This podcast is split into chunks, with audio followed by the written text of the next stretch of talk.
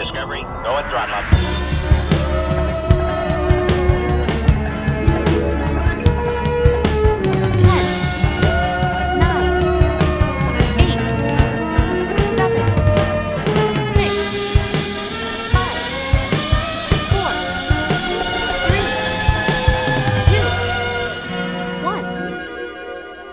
Hello and welcome to the Star Trek Warp Top 10 podcast.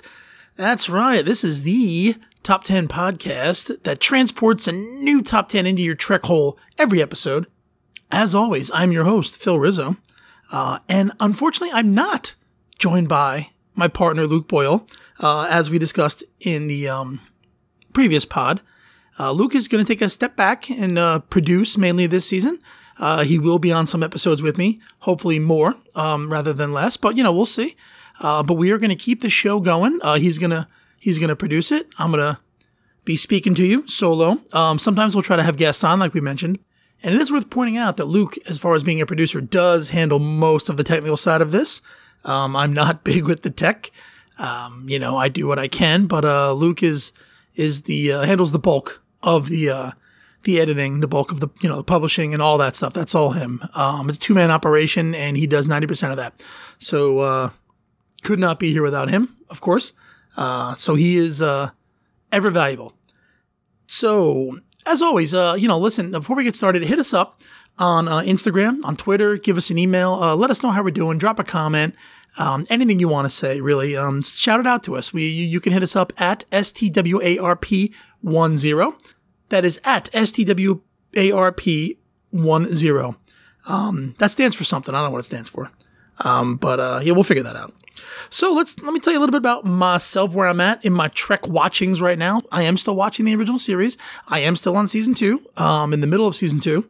Um, it's fun, you know. It, it's fun to sit back and watch these episodes. You know, I uh, they're not all great, and they're not you know terrible, but um, you know, I'm enjoying them nonetheless, no matter how good or bad, quote unquote, the episodes are. Um, some are very silly. Uh, you know, I just watched uh, Cat's Paw not too long ago.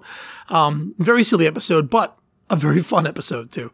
And again, it's it's you know, I'm not marathoning them, I'm not binging them. I'm kind of watching them whenever I'm really in the mood, just to kind of kick back and watch. You know, I'm uh, maybe once every two weeks I'm throwing an episode on. You know, I'm not rushing my experience. I've never seen the original series, so I really want to take it all in, really want to enjoy it. Uh, so I'm kicking back with a drink usually, and I'll just enjoy one episode a night.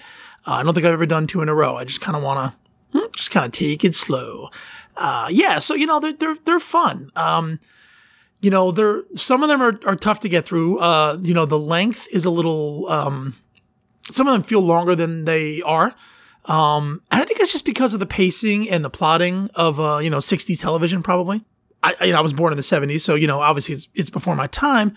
Um, and you, you pretty much all know by now that I haven't watched a lot of the original series. Um, I, uh, I got into Next Gen, you know, later on, and then just kind of, you know, went forward from there chronologically. Um, so yeah, so I'm enjoying the rewatch. Uh, you know, so, so I'm doing that. I refreshed myself on Next Gen. Uh, you know, I, uh, I, that's the that and D Space are the two shows I've seen the most, so I didn't really need to refresh myself on too many episodes. But some of the ones that weren't, you know, great, I, I rewatched those just to kind of you know soak it in, and a few other ones that I'd seen a bunch of times that I just love watching, so I watched them again. But uh, finished my refresh of uh, Next Gen.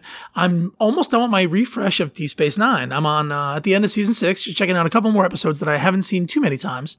You know, trying to stay, um, you know, current, trying to trying to keep uh, the memories fresh trying to keep my knowledge up for you guys. Um, you know, most of the pod I do off of memory.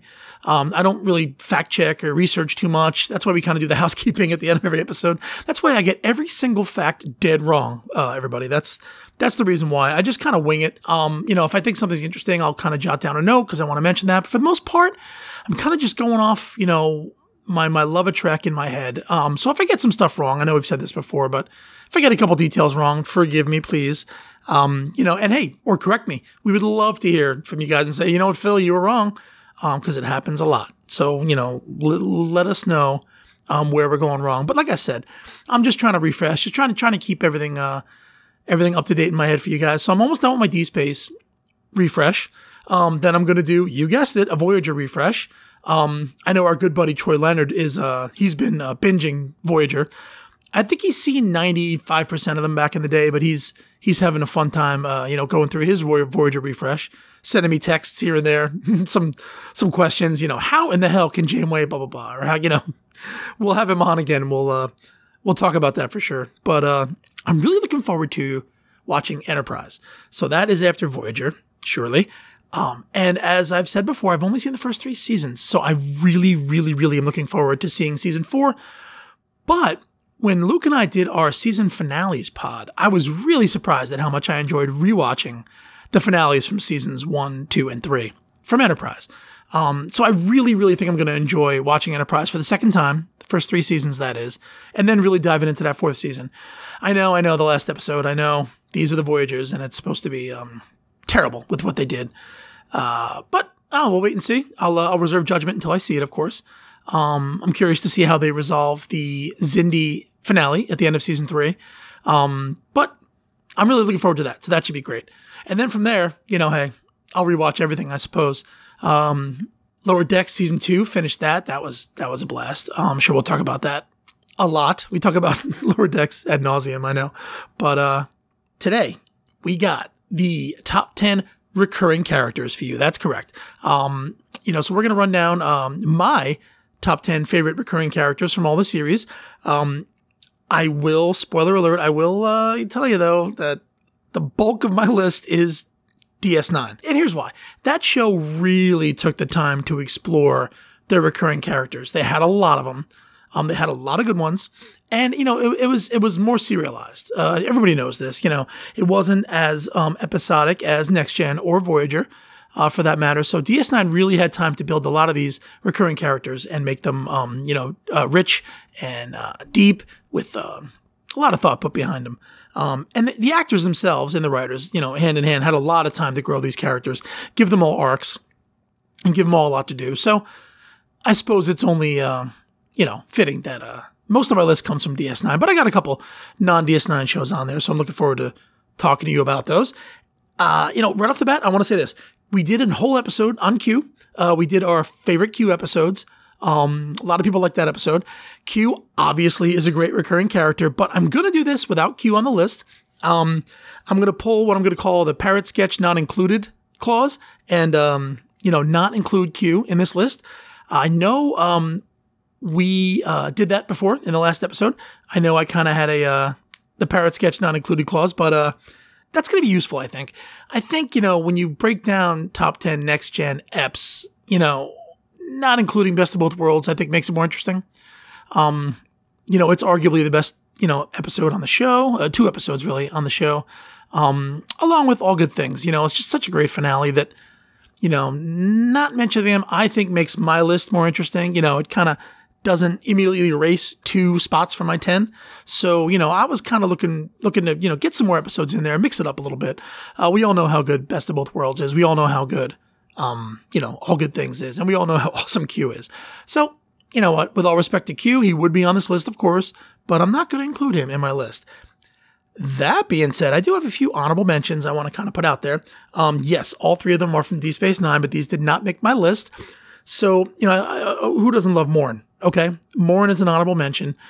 You can't really include him in a top 10 list of recurring characters because he was the most recurring character, but I mean, the guy never said a line. And, uh, you know, he just kind of sat there. I, I love Morn. Uh, I love the Who Mourns for Morn episode. Um, you know, I love uh, all the comedic moments they had with Morn, but I can't include Morn. Um, but, you know, we all love Morn. Uh, Michael Eddington was another honorable mention I had. You know, I do like Eddington's character. I feel like if he was written just a little bit, I want to say less, not cliche, because I do like the character and I like like the, his whole arc is is really good. Um, not less cliche, but just I don't know, sort of less um by the numbers. Just some of his dialogue was kind of a little on the nose. Um, that you look. That being said, the idea of a Starfleet officer betraying Starfleet for the Maquis. I think that's such a great original storyline for for the Star Trek universe. You know, we don't see that a lot. You know, um, his speech he gives Sisko. You know, when he when he first betrays him, um, and he you know he's on the video screen talking to Sisko, and he's talking about how you know Federation or you know Earth, and it's a paradise. But nobody lives, nobody leaves paradise, right? Like you know, it's kind of opened your eyes to, to the Federation, not realizing we're not, not, the Federation itself isn't necessarily paradise. It's pretty much Earth, right? That's a paradise. And I'm sure, you know, Betazed or an Andor, I'm sure a lot of these Federation worlds are, you know, Edens as well. But clearly not in the demilitarized zone. You know, clearly these Federation colonies that get stuck on the Cardassian border, you know, they're not, they're not paradise, you know. So, so, you know, he, he kind of, um, you know, opened viewers' eyes, Sisko's eyes, my eyes anyway, you know, to the fact that it, it's, you know, it's more complex. And really, it's a statement about Deep Space Nine in general. You know, the, the, the, the show and the world that they inhabit is more complex, uh, you know, and certainly more um, gray than, uh, you know, than, than we saw on Deep Space or even the original series. Um, you know, there, there, there were, it was pretty much black and white, especially next gen. You know, there was good and there was bad you know, and you always knew who the bad guy was, who the good guy was. Obviously, there's exceptions. There's always good writing. There's always going to be, um, you know, uh, complex villains, uh, you know, with with uh, you know motives that you can, you know, you kind of get behind. You kind of understand where they're coming from. You know, the, the more complex the villain, the better. But um, for the most part, on Next Gen, I feel like it was pretty cut and dry. Uh, D Space, not so much. Um, you know, got a little darker. You didn't always know who the bad guy was, and I think this is an instance with Eddington where he made a he made a case. You know, I don't, you know, I agree with his methods, of course um, let alone, you know, Sisko's methods in one of the other episodes when he's hunting him down. But that's what makes that show great. And that's kind of what I liked about Eddington. One more honorable mention. Um, Kai Winn. I know. I know. Stop. Stop shouting. I, I, I, uh, I'll wait. All right. Okay, you get it out of your system? Good. Okay. So here's why here's why I put her on the honorable mentions. She's not even on the list, and I'm defending it. But here's why I put her on the honorable mentions. First of all, Louise Fletcher, uh, Fletcher, amazing actress. Okay. Um, her uh, she played it uh, very well. I think. I, I think she played it very real- realistically. I think. Yes, her silky sweet voice, you know, you wanted to strangle her. Um, you know, she made so many bad choices right up till the end. So many bad choices. But I feel like, and this is what I always felt about Kai Winn's character, is that I feel like she did always truly want to help Bajor. I feel like she did always have good intentions. Um, she just, uh, man, did she go about it the wrong way at every turn. So yeah, you know, she almost made my list actually. She was almost number 10. I kicked her off for, well, you, will see my number 10 in a few minutes, but you know, I kind of booted her off. Um, probably because she's there to, so we can hate her. I mean, that, that's, you know, I get that and and, and we did. You know, we did hate her. Uh, we liked Opaka better. Um, you know, that Kai was good. Uh, I'll say this: she was the best Vedek on the show. I mean, come on, Bareil. Like Jesus, Christmas, Vedek Bareil.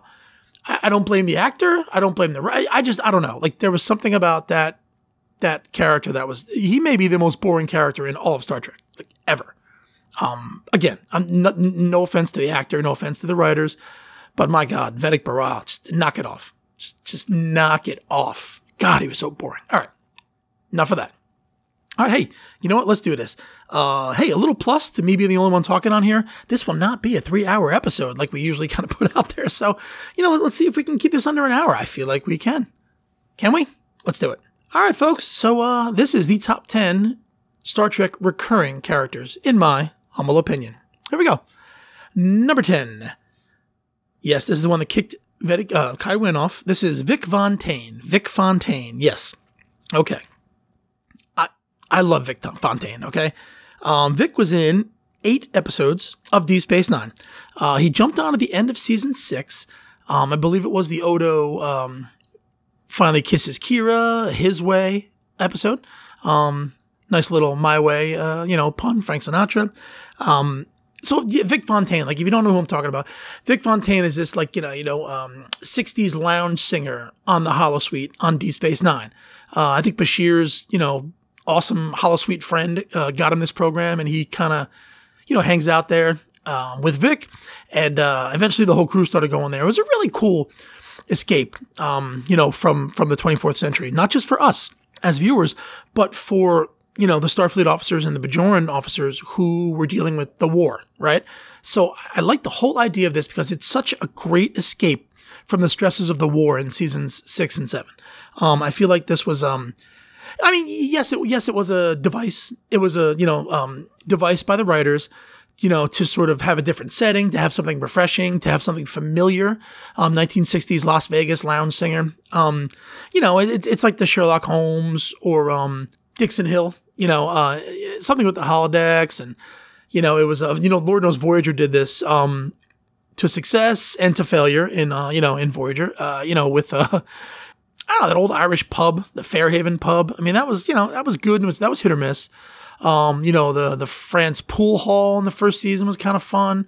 Um, Chaotica, I really liked, of course. Hey, you know what? But we'll save that for uh, top ten Voyager holodeck. Uh, you know, disasters. We'll, we'll do that list there. So back to Vic Fontaine, my number 10. Um, yeah, so it's a great escape for the Federation officers. Uh, I really, really, really like the fact that Sisko had a problem with it, um, at first for, um, for very good reasons. You know, I, uh, I feel like it is so realistic, um, and so true to the, the character, but so true to the idea of having an African American captain headline a Star Trek show was fantastic. And, and it's only fitting that he brought up the fact that, you know, 1960s Las Vegas was not always welcoming to African Americans. Um, and they, they addressed that. And I think that's one of the really great things about Deep Space Nine. They do not shy away, um, from, from, the show reflecting problems in our society, even though, you know, the 24th century Federation is a much better world, a much better universe, much better galaxy. But, um, they address that, and that's one of the things the show does great. So, you know, they they they they have fun most of the time. Um, you know, in Vic's uh, Vic's Lounge or whatever it's called. But um, you know, they they, they have some great episodes uh, centering around there too. I know uh, it's only a paper moon. I think it was the name of the episode where Nog lost his. Um, spoiler alert, by the way. I'm sorry if you haven't seen any of this stuff, but Nog, I think he lost his leg. Um, in uh in the ward, maybe it was the siege episode of AR. What was it? AR 558, I want to say. But um, yeah, so Nog spends a lot of time escaping in the holodeck, trying to drown his sorrows, and Vic kind of talks him out, you know, talks him through his crisis. Um, a holodeck, a hologram, um, does all this. A very complex hologram, clearly, but we've seen those before. So, but uh, James Darren did a great job. Love Vic Fontaine. Love him. Um, yeah, so that is my number 10. So my number nine is Seska. That's right. Seska, played by Martha Hackett. Voyager. Uh, so Seska appeared in 13 episodes of Voyager. I didn't think it was that many. I thought it was a little less than that, but it was 13 episodes. Um, I really like this character. So Seska was on the Maquis ship when it got stranded in the Delta Quadrant, and eventually the Maquis ship merged with Voyager when they both got sucked into the Delta Quadrant. So uh, she was a Bajoran. She was friends with B'Elanna. She was friends with Chakotay. Uh, and, uh, you know, she was very chummy with the whole crew. So, you know, spoiler alert, in the middle of the first season of Voyager, it turns out that Seska was actually a Cardassian spy infiltrating the Maquis. So she was really a Cardassian. Pretty cool. So at some point, she ends up, you know, leaving Voyager and teaming up with the horrible, horrible Kazon. Um, the Kazon were like Voyager's chief nemesis in the first two seasons they they weren't great. You know, um, some of the episodes were good, you know, but they were such a weird species. I mean, I, I guess we'll talk about them at some point when we discuss Voyager more, but if she could have teamed up with somebody better, man, it would have really elevated her character even more. But she was great. Um, you know, she had a thing with Chakotay and then uh, claimed that she had Chakotay's son, and you know, big cliffhanger where her and the Kazon strand Voyager on the planet, you know, just to to kind of fend for themselves or die. So Seska was a cool character, and they kept finding really, really cool ways to bring her back. That that's one of the, the things that I liked about her character. So she does die.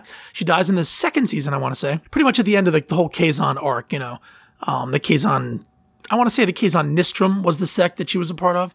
There was the Kazon Ogla, Kazon this, Kazon that. Like uh, they were just pretty much warring tribes who were fighting for you know resources in in that part of the galaxy where they didn't have water. I guess I don't know. That's a whole other thing we'll talk about, but Anyway, I, hey, listen, l- let me take a little second here to talk about how I will just start ranting and go on these, you know, sort of tangents.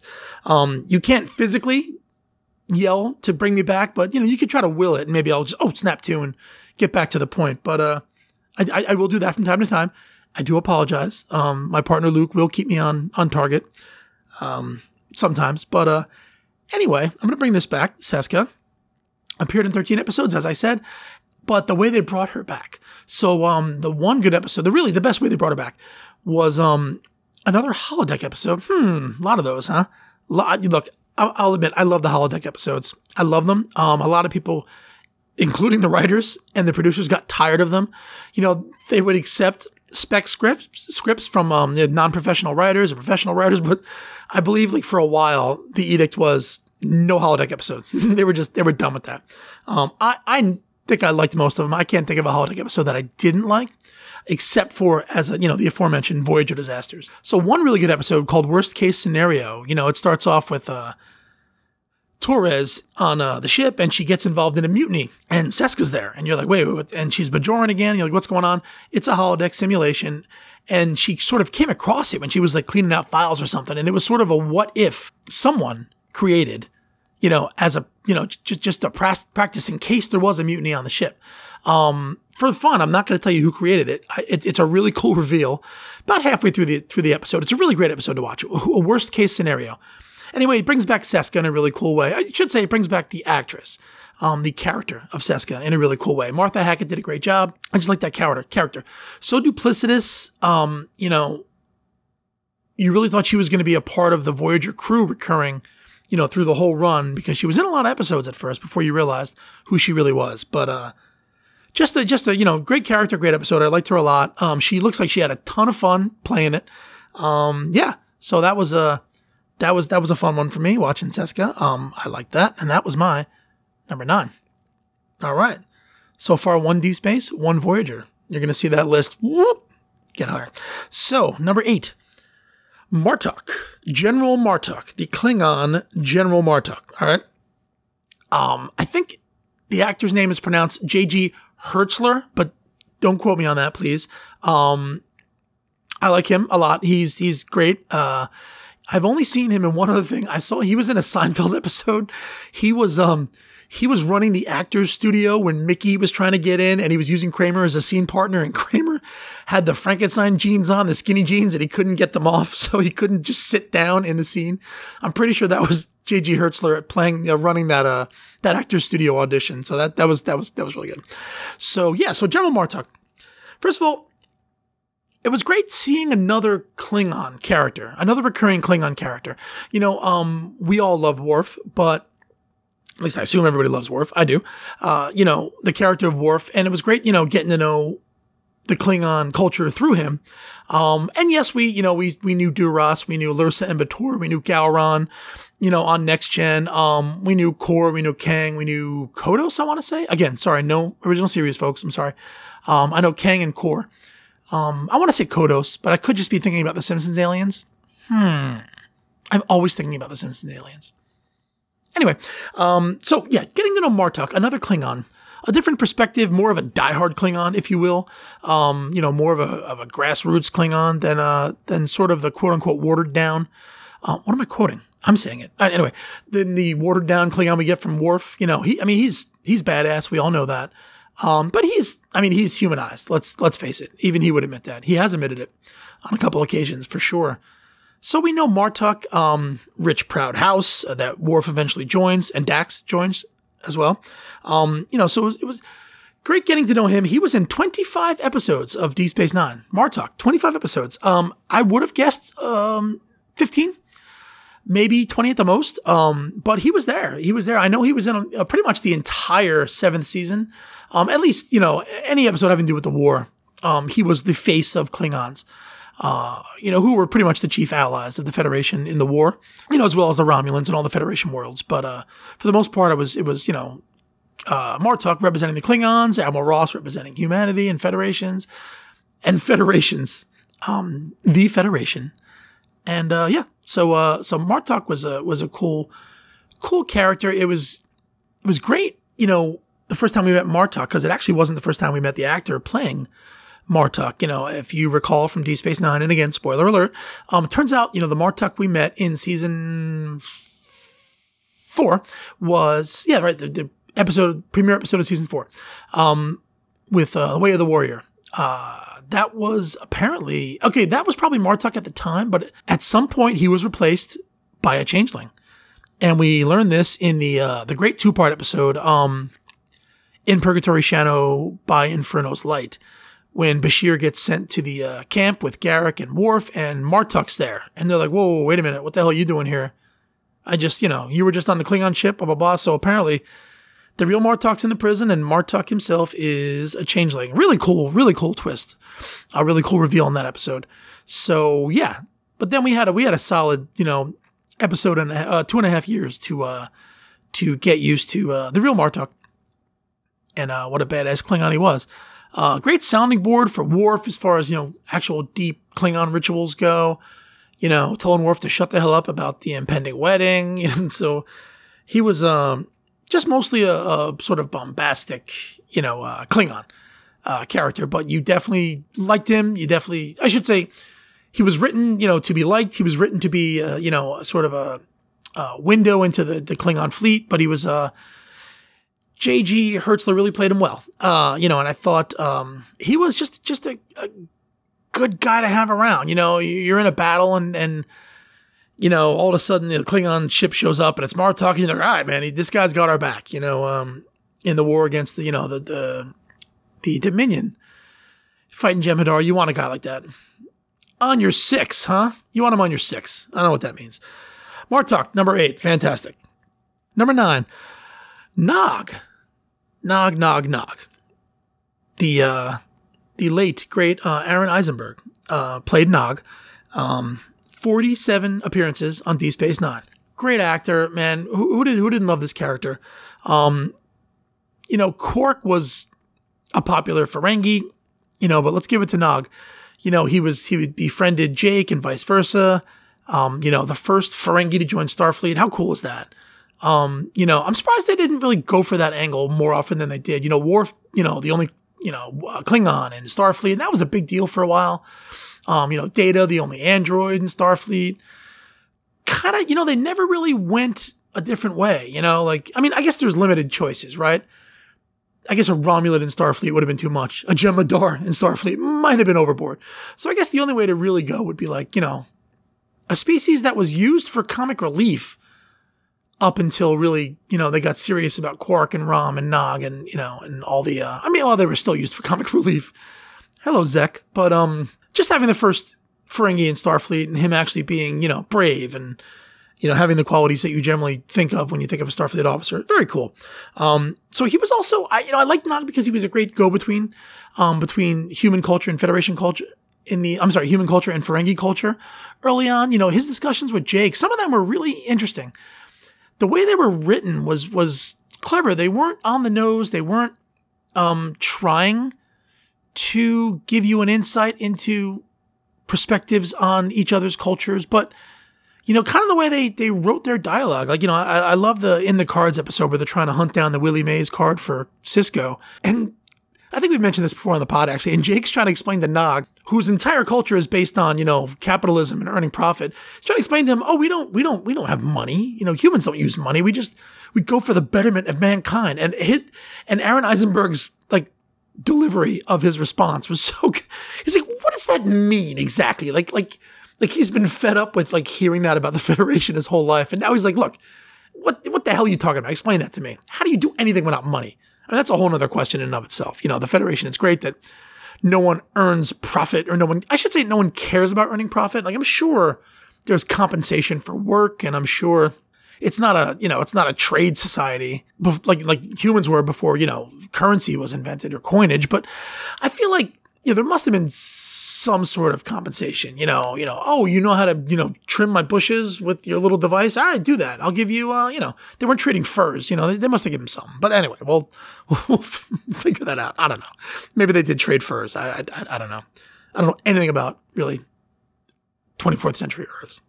So, um, I like Nog. Nog was a fun character.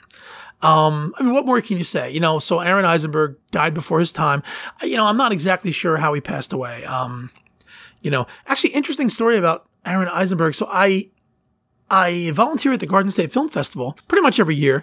And, uh, you know, you get a chance to see a lot of great independent films. And I was watching a film. It was, um, I want to say it was directed by, um, James Van Patten. Um, and I'm watching it and, and Aron Eisenberg's in it. So I'm watching this film and, and I know he had passed already.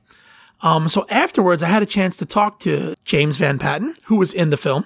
Um, and I want to say who's he either wrote it or directed it, doesn't matter. So I was talking to him and I said, Hey, you know, I noticed Aron Eisenberg was in the film, but then halfway through the film, he sort of disappeared. And I said, you know what? Hey, is that because he passed? You know, um, and uh, and James Van Patten was like, oh, oh, you know, no, no, no. He he finished the film. You know, um, he you know he was spending time in and out of the hospital um, during filming. Um, I, I so I believe and what I'm basically getting at, I believe it was his last film that he did, and he spoke. According to James Van Patten, Aron Eisenberg spoke very, very highly of uh, his time on Deep Space Nine, of all the cast and crew. And he said James Van Patten said he had nothing um, but good things to say about Deep Space Nine. Um, Van Patten himself had nothing but good things to say about Aron Eisenberg, and I, I can't imagine that he wasn't just a, a delightful, um, you know, human being. Uh, and it's a shame. It's a shame that he died before his time, um, because uh, he was a great, great actor, and Nog uh, was such a great character. And um, yeah, so you know, that's it. Um, thanks, Aron Eisenberg, and uh, you know, Nog is a great character. So number six, yeah, we're gonna get off Deep Space Nine. Sorry, it's been you know it's been three. So let's see. We got one, two, three. So three to one. Deep Space Nine's beating Voyager. Let's get let's get somebody else in here. Let's get Jet Reno in this piece. All right. Yes. Yes. No. No. No. No. It's not a Star Wars character. Okay. It is Jet Reno from uh, Discovery. So recurring engineer on Discovery, uh, played by Tig, Tig Notaro. I want to say that's how you say her name. Um, so yeah, so I mean, what, what can you say about about this character? She is she's so much so fun. I mean, you know, yes, she's um, you know, she's she's ornery. Um, you know, she's a bit of a curmudgeon. Um, you know, she she's hilarious. Um, love the way she plays it. She plays with enough seriousness and earnestness where you know the sort of flippant thing she says doesn't come off as being completely flippant. Like she's got legit grievances with the thing she's complaining about. There's not really a lot of Star Star Trek characters, I should say, not a lot of Federation characters for sure like that. Um, who's just sort of, oh, yeah, I mean, yeah, O'Brien, we've talked about, you know, him being a curmudgeon. He's always complaining about something. Um, usually it's about things having, you know, to do with uh, his home life uh, or his, you know, personal sort of opinions. It's not usually about his job, but I love that Jet Reno just complains about everything. Um, I, I, you know, the character talking about Tig Notaro talking about her character. You know, she, she, um, you know, didn't think she would be a good fit. She didn't think she would, you know, be good at it. Uh, the Pod Directive had a great episode, I believe, with uh, Tig Notaro on there, and it was really fascinating to hear her perspective of you know the Jet Reno character. So uh, she's great. I think she's hilarious. Um, and uh, I like that character. I like the character a lot. Uh, like I said, breath of fresh air. You know, I can't wait to rewatch Discovery at some point. Um, and uh, she's one of the highlights, uh, certainly of uh, season two. My favorite season so far, by the way. Um, two, I think, was leaps and bounds better than seasons one and seasons three. Um, she's a big part of it. We all know that Captain Pike Anson Mount is a very big part of that as well. Um, you know, a lot of great things about season two, but yeah. So uh, Jet Reno, big part of season two. Love that character. All right, yeah, and she was number six. Good job, Jet Reno. Way to bring Discovery into this list. All right, back to Deep Space Nine for my number five. Um, this is Rom. Come on. Rom, Quark's brother, Nog's father. Rom. Rom was on 37 episodes of Deep Space Nine. I would have thought it was more than uh, 37 episodes because he seems like he was always a presence. Um, even in the first few seasons, he was always kind of there uh, with Quark, working in the bar, another Ferengi. But man, did Rom really come into his own? He took a job as a Bajoran engineer on Deep Space Nine um, after he quit working at Quark's. And, uh, you know, they stopped making him, he, he was a, sort of a bumbling idiot in the first couple seasons, but I feel like they did lay the groundwork for him also being sort of a genius at, you know, um, engineering, the technical side of things, being able to sort of jury rig anything he needed to, you know, cheat for Quark. I feel like he was holding that bar together and saving Quark money on hiring actual people to fix it. Again, are they hiring Starfleet officers to fix it? Who knows? I don't know. But it seems like Quark was using, you know, Rom because he didn't want to spend the money. So again, that's a whole another conversation we got to have about the Federation lack of currency. Um, anyway, so Rom, great character. So way more complicated than uh, we first thought when we met him. Um, they did a good job writing him uh, towards the end for sure. In the beginning, though, I think too. I think he was funny. Um, Max, I'm gonna screw this one up big time. Max Grodenchik, I want to say, Grodenchik, Grodenchik, fun actor. Um, you know, he really did a great job with Rom. Love that voice. Who doesn't Moogie? Come on, who doesn't who doesn't love that voice? Yeah, that's my Rom impression. All right, back off. Hey, back off. All right.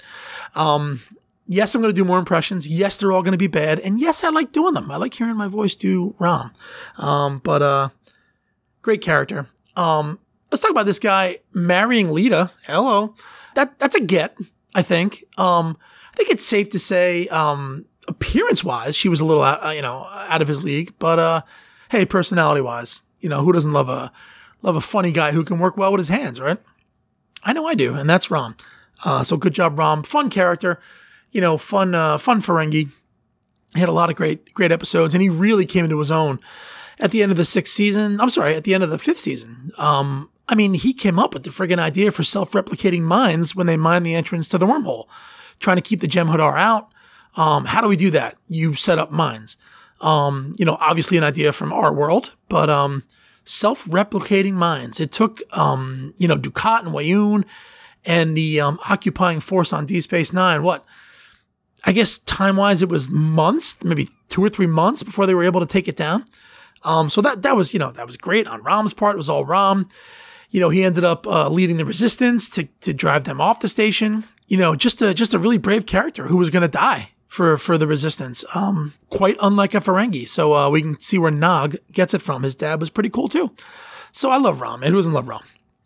Great character. So that's number five. We're moving, folks. So we got, we got, let's see, we got one, two, three, four DS9s, one Voyager, one Discovery. Let's see where we go from here. We, we need some next gen, don't we? I'm feeling like we need some next gen. How about we do a little next gen, little Voyager with our number four, Barclay, baby? Yes, of course. Come on. How can we not have Barclay burning himself, cooking pasta, decompressing decks, trying to hang photos of cars? I mean, come on um, our de-evolving spider, Barclay himself, Reginald Barclay. So, Barclay, in 11 episodes, not of Next Gen. You know, I know I mentioned this before, but it's worth repeating. Barclay was in six Voyager episodes and five Next Gen episodes. I mean, that to me, that still kind of blows my mind. Like, I, I, I know I've seen all the episodes with him in both series, but I mean, I thought he was in way more than five episodes of Next Gen.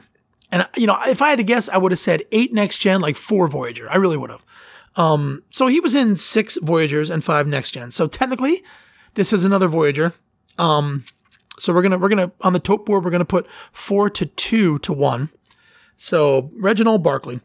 So yeah, so played by Dwight Schultz. You know, uh, you know of A Team fame. You know, and of course you know Next Gen fame, and he was mostly a one note character at first. You know, he, the Hollow Pursuits, Hollow Pursuits episode from season three, where he pr- jumped on the scene, was kind of you know, comedic, right? It was really a device to get the next gen regular characters into these crazy costumes and put them in a different holodeck setting. And, you know, but it was a great, it was a great sort of lower decks story, right? Like you didn't know anything about these other, you know, people on the ship, you know, so here's Barclay, not, he's very unfederation that he's nervous and unsure of himself. And, you know, yeah, he's got the skills. He made it onto the Enterprise somehow. Um, but, uh, you know, he, he's, he's just, he's so insecure. He's got no self-esteem, you know, no luck with the ladies, like Geordi Sorry, Geordi You know, very unfederation like. So I do like the idea of bringing a character like that on, you know, different perspective. Like I said, it's got a lower decks vibe. You know, you get to see a side of, uh, you know, a crew that you don't always see. So I've, that being said, I feel like he was still one note for a while. Not that he wasn't played brilliantly by, by Barclay. I love that. Oh, hey, you know what I just thought of? He was in First Contact. So we're going to go ahead and say six appearances on Next Gen, six appearances on Voyager. We're going to go ahead and give this to Next Gen. Next Gen. You heard me right. Four to one to one to one. Caught up? Good. Reg Barclay. So the man was a holodeck um, outcast. Um, he was a super genius. He was a spider. Um, you know, and uh, I mean, come on, like that's that that that on a resume alone will get you the job. You know, what job? I don't know what job. What are you asking me these questions for? So Dwight Schultz really played him um, as it went further along, it was less of a one note sort of comedic character. He really came into his own. And man, he really played it brilliantly in, in that there was a little more confidence in each episode, right? So if you watch Hollow Pursuits and then you watch The Nth Degree and then you watch, you know, um, I'm trying, you know, whatever, whatever the, the season six, the transporter episode where he had the fear of the transporters. I can't quite remember the name right now, but so if you watch each of those episodes in a row, say, and I may have, may have missed one in there, but that's okay. So you watch those three episodes, like you'll see him take away the ticks, take away the nervousness, take away the stam- stammering just a little bit in each in each each performance. Like it's really really well played. Um, I'm sure that goes hand in hand with how the writers were writing him, but I'm I feel like it was more Dwight Schultz, you know, playing him a little more confident, a little more secure in each performance, and that that's that's really cool. Um, you know, to the point where he's on Voyager, like he, you know, he he's still Barclay, but I mean, he's got a mission, right? Like, like he completely connects with the idea of this ship being lost in the Delta Quadrant. You know, him being lost right here in the Alpha Quadrant. You know, so I feel like that was a a great um stroke of uh, genius. You know, really connecting him to the Voyager crew. And a great excuse to bring Dwight Schultz back and bring Barclay back. If you haven't seen any Barclay episodes, um, definitely check out um, Realm of Fear. I believe was the episode where he was in the transporter. Really, really cool episode. Uh, not just about him, but about phobias. Um, you know, obviously Hollow Pursuits, Hollow Pursuits, his first episode. Um, yeah, so just you know, uh, Pathfinder, I believe, is a great Barclay Voyager episode. So if you get a chance, check out some Barclay episodes. He was a great character. Number four, Reginald Barclay. All right, we're getting down to it now. So, uh, number three, and look, sorry, spoiler alert. The rest of my list is Deep Space Nine. I, I apologize. So, you know, we're looking at 7111 as our top board. That's 7 DS9, 1 Next Gen, 1 Voyager, 1 Discovery. I'm sorry, original series. I'm sorry, um, Enterprise. Maybe when I finish original series and rewatch Enterprise, I'll have something for you. You know, Daniels from Enterprise was in my thought process. Um, um, I haven't seen the second Mud episode yet. Um, but he, uh, you know, could have been in my thought process for original series and for Discovery. Um, but they weren't. So that's the way it's going to land. I apologize, folks, if you are, uh, you know, throwing things. Why would you be? Um, who cares that much? But uh, hey, maybe we all do. That's why we're doing the pod. So number three, Dukat. Gul Dukat. That's right. Great character. Marc Alaimo. I really like what he did with the character. I like the voice. I like his look. I like everything about Gul Dukat. Gul Dukat was in 35 episodes of Deep Space Nine. He was in one episode, not the character, the actor. He played a Cardassian in, um, you know, a next gen episode. He was Gul uh, Macet in, um, you know, I know, oh, The Wounded, The Wounded, um, great episode, as you know. Um, that was on my top 10 list. So, uh, you know, he played Gul Macet. Uh, the first look at Cardassians was looking at Marc Alaimo. Um, so uh, it was a no-brainer to bring him back to play a recurring Cardassian on Deep Space Nine. So him being um, Gul. At first, Gul Dukat was, you know, sort of a way to address the Cardassian occupation of the station, the Cardassian occupation of Bajor. Um, it was their station, so it's not an occupation. Um, it was uh, Nor, so it was their station, really. But as I say, a great, a great um, Cardassian representative for the show. He did uh, have his comedic moments. Uh, he was sort of an ally for a while, um, so to speak. You know, I want to say in the second and third seasons, uh, he was, you know, sort of just a sort of an acquaintance, not not an acquaintance, certainly not of Kira or Odo, but he was an acquaintance of Sisko. I would say somebody who Sisko was kind of, eh, maybe I'll have a, you know, Romulan ale with this guy at some point you know, in Quarks. I don't know. But as we may or may not know, as we all know, I was going to say, but maybe you haven't seen Deep Space Nine, um, his arc turns dark for sure. So his arc is one of the most brilliant things about his character and the show. You know, so what the way they brought Gul Dukat, you know, full circle from this this harsh, oppressing overseer, you know, to an apologist for the occupation, sort of, you know, in, the, in a Nazi vein, right? Like, you know, he was sort of, uh, the Cardassians were really, you know, sort of these, you know, Nazis who, you know, had an occupation of Bajor. But anyway, he was an oppressor, then he was an apologist, and then he was just sort of trying to do the best he can for Cardassia. On, and, you know, he made a very bad mistake, um, you know, uh, when he decided to ally Cardassia with the Dominion. Um, another great twist in that two part episode, uh, in Purgatory's Shadow, in by Inferno's Light. Um, not only is Martok a changeling, but you know, Dukat betrays the entire Alpha Quadrant, you know, um, and joins and allies Cardassia to the Dominion. So yeah, so so and and Dukat become, ends up becoming you know, the main antagonist, you know, in the entire series. Uh, spoiler alert. Honestly, if you don't want to hear any of this, you know, skip ahead uh, 30 seconds. But you know, he kills Dax at the end of season six, and then you know embraces the Pah-wraiths and becomes you know the um the, the real the real big bad in uh, in season seven. And you know, and the, you know the waltz episode in season six where him and Sisko are are stranded, you know, on the uh, on the the sort of desert rocky planet. I mean, that really encompasses, it's a microcosm of Dukat's entire arc.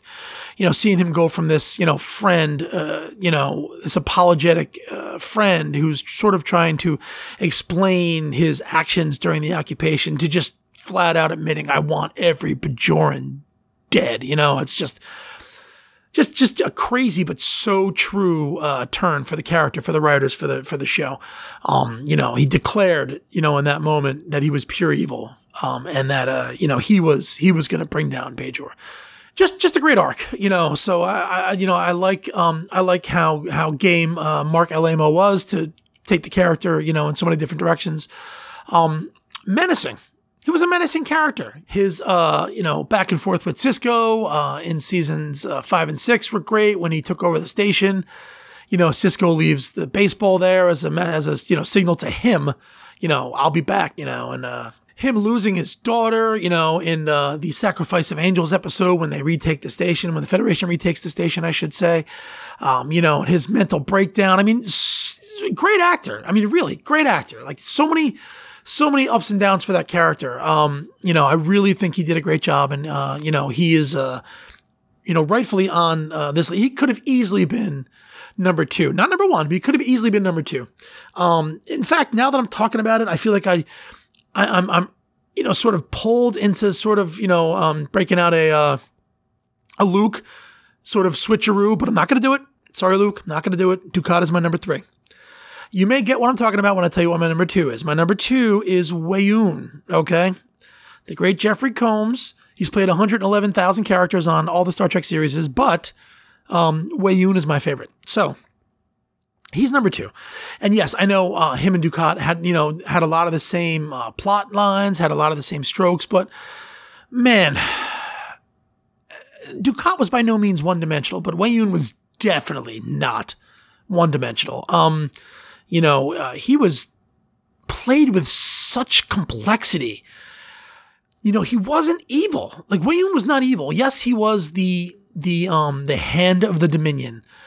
You know, um he was responsible for you know thousands and thousands and thousands of deaths, uh, may, maybe even millions. I'm not sure how many what the death toll ended up being at the end of the the, the Dominion War, but Weyoun, um, uh, Jeffrey Combs played Weyoun with such such richness, such uh ah, joy. Like the Vorta are are an interesting species. You know, I think uh, I believe one of us had uh, Vorta on our top 10 i think luke had him on the top 10 species list. The vorta are interesting. You know they they're they're the the sort of uh you know hammer of the dominion. You know they they sort of well i shouldn't say that. The jem'hadar are clearly the hammer of the dominion but the vorta are the screwdrivers i want to say. Stop with the metaphors. The vorta were you know really um the administrators of the dominion. They uh they carried out the founders' plans. You know, they used the Jem'Hadar, they ran the Jem'Hadar, and they really, you know, got things accomplished for the Dominion. The species as a whole, they weren't evil. You know, they were they were they were very happy to be, you know, I guess subjugated. They were happy to be um, worshippers of the founders as gods. I think they were just thrilled to always be in the presence of their gods, which was um, hey, that must be a thrill, you know, to kind of hang out with God, um, gods, see what's going on. Uh, you know, but but they took joy in things. I really love the way the way Weyoun was curious about humanity and Bajorans and you know Cardassians. He was always fascinated with Dukat and Damar, say, even even while he was, you know, sort of exacerbated by them or exhausted by, you know, being around them so much. He was still fascinated by the, you know, the interplay between Dukat and Damar or um Dukat and his daughter or Dukat and Kira or Kira and, and uh, Ziyal you know, he always had a fascination with other species. Um, and you know, he was they're great negotiators. Like him and Sisko were always, you know, sort of back and forth, tete a tete, you know, with um, negotiation tactics, and it was just really, really great um, to watch Jeffrey Combs play that character. Technically, Jeffrey Combs played Weyoun as multiple characters because Weyoun was the Vorta are clones. Another great reveal. Um, that the Vorta are clones, and Weyoun was killed six times. I think Weyoun 7 was the final one, maybe Weyoun 8. I kind of forget. But the Weyoun that finally dies uh, either in the final episode of the show or towards the very end of season seven, the female shapeshifter sort of says, you know, that was the last Weyoun, you know, so there, were clones and so Jeffrey Combs technically played a bunch of Weyouns, but every version of Weyoun was interesting. I love the way he played it. So much fun to watch. Um, the way he, uh, the character carried himself, um, and just like I said, his interplay with all the other characters. I personally got a kick out of Weyoun. You may argue and say Barclay or Dukat or maybe somebody I didn't even mention is, is a better choice there. But um, hey, Weyoun's my number two. So there you go. So we're getting down to it. Here we go. Number one, top 10 recurring characters. So look, I guarantee that this is at the top of a lot of your lists. I'm pretty sure by now you know that number one is going to be Elim Garak.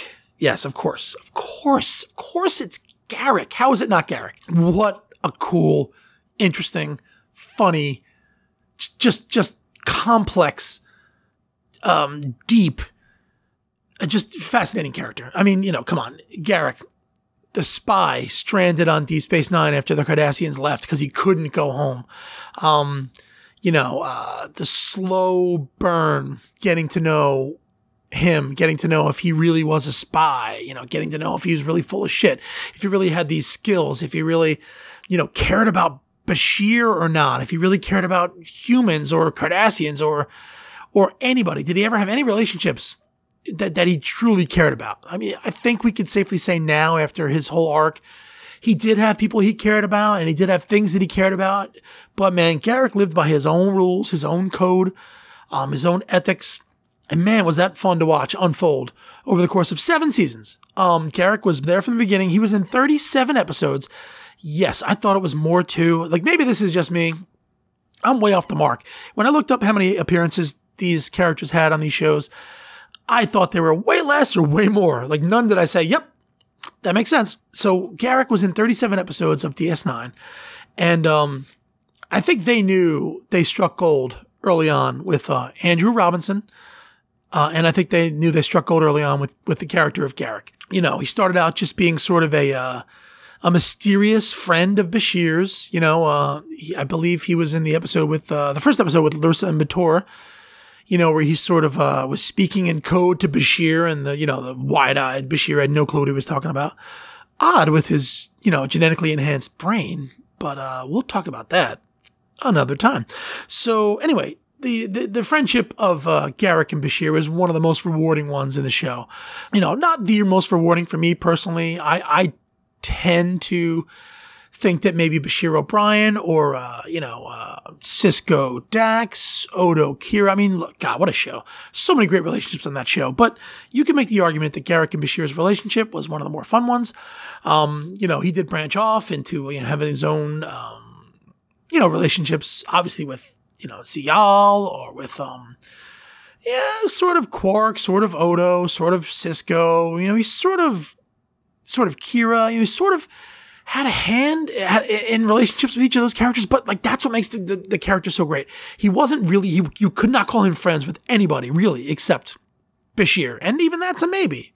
Um, I love the last episode where he sort of, you know, admits to Bashir that, yes, it was, you know, he, he did value his friendship and, you know, he does consider him a friend and, you know, but, but even, it does still feel like kind of a stretch to call him a friend you know, to Bashir, which is something to be said considering that like he's such a loved character. Like I know that Garak is beloved by so I mean, I've never heard anyone say anything, oh man, Garak. Another Garak episode. Ugh, great. Are you kidding me? No. No, the Garak episodes were awesome. It was like seeing the uh, cigarette smoking man in X Files. You were like, "Ooh, it's going to be a good one." Um, you know, every time you learned a little bit more about his past, a little bit more about you know his his uh, connections, you know, Enabran Tain or um, you know, when he was working for the Obsidian Order. Uh, you know, right up till the end, you were still learning things about him. Even when, um, you know, season seven, when uh, Bashir was going undercover, uh, you know, uh, with the uh, trying to infiltrate the Tal Shiar for Section Thirty One. You know, Garak still, you know, oh yeah, he was. Uh, I feel like he was a posing as a gardener on Romulus years ago. Like, come on, can we get a Garak show for Christ's sake? Can we get a Garak at this? Sp- that is a good idea. I'm almost I don't want to put that out there. I want to write the pilot myself. Hey, if you're hearing this, I realize that I can't write and I'm not good at writing pilots and I would never make that famous ever. So uh, if you're hearing that, then uh, hey, take it and run with it. Just give me give me credit at some point somewhere. If you're not hearing this, that's because I'm writing it. I'm keeping that for myself. Luke, you're going to be the judge of that. The Garak Show? Holy shit. Couldn't be Andrew Robinson, but who could it be? Okay. Yeah. Okay. Hey, Netflix, do a uh, Netflix. Hey, Paramount Plus, do a Garak show for Christ's sake. All right. Anyway, how cool would that be? I mean, one of the episodes is you know just about him on Rom. One of the episodes, one of the arcs is about him on Romulus. The whole first season is him, you know, joining. Okay, all right, this isn't going to be the pitch for the Garak show, but that's how great this character is, right? I mean, you know, this character is uh, so much fun to watch. Andrew Robinson plays him so well. Hey, listen, Andrew Robinson, by the way, is um is uh you know he was really famous in the 70s and 80s for playing um you know so he was the bad guy quote unquote in Dirty Harry the original Dirty Harry you know the uh the the bad guy 70s looking you know scraggly hair glasses wearing uh you know bad guy that was him and uh I also know that he was the reporter in Cobra I'm going to repeat that. He was the reporter in Cobra. Yes, Cobra, the horrible, awesome terrible, wonderful Sylvester Stallone movie from the mid 80s uh, where he played Marion Cobretti, the Cobra from the Zombie Squad. That was not a Stallone impression. It was was not an anything impression. That was horrible. But uh, you know, he was a reporter who got friggin' one punched uh, at the end. Um, so you know, character actor has been around, but uh, you know, his most uh, famous part was you know playing Garak on Deep Space Nine. Can't say enough good things about Garak. Um, fun character. If you haven't seen Deep Space Nine, believe me when I tell you it's worth the price of admission just for Garak. Hey, look, if you disagree with me, tell me. If you think I'm balls on correct, tell me that too. And tell me what balls on means because I have no idea. So listen, hey, that's my list, man. I hope you had a lot of fun listening. I will try um, to get some uh, guest stars on here, uh, guest stars, and we'll try to get some guests on here to speak on the pod. We're obviously going to try to get Luke to get on here as much as possible. Um, like I said, my boy Luke is stepping back into the uh, producer's role that he was doing before anyway. Um, but Luke has, um, Luke's branched off, uh, you know, like we mentioned in the previous pod to, to do a couple other exciting things, um, that, uh, hopefully someday we can tell you about. Ooh, that's a tease. I know I shouldn't be saying things like that. Anyway, so that's the pod, guys. Listen, thank you so so much uh, for listening. Uh, you know please please please let us know man. Let us know what you think of the pod. Let us know what you think of me going solo. If it's horrible tell me it's horrible man. If you liked it tell me you liked it. Um, and you hit us up on uh, instagram twitter email at stwarp10 and uh, yeah uh, we will be back very soon with another episode. So uh, take care. Thank you so much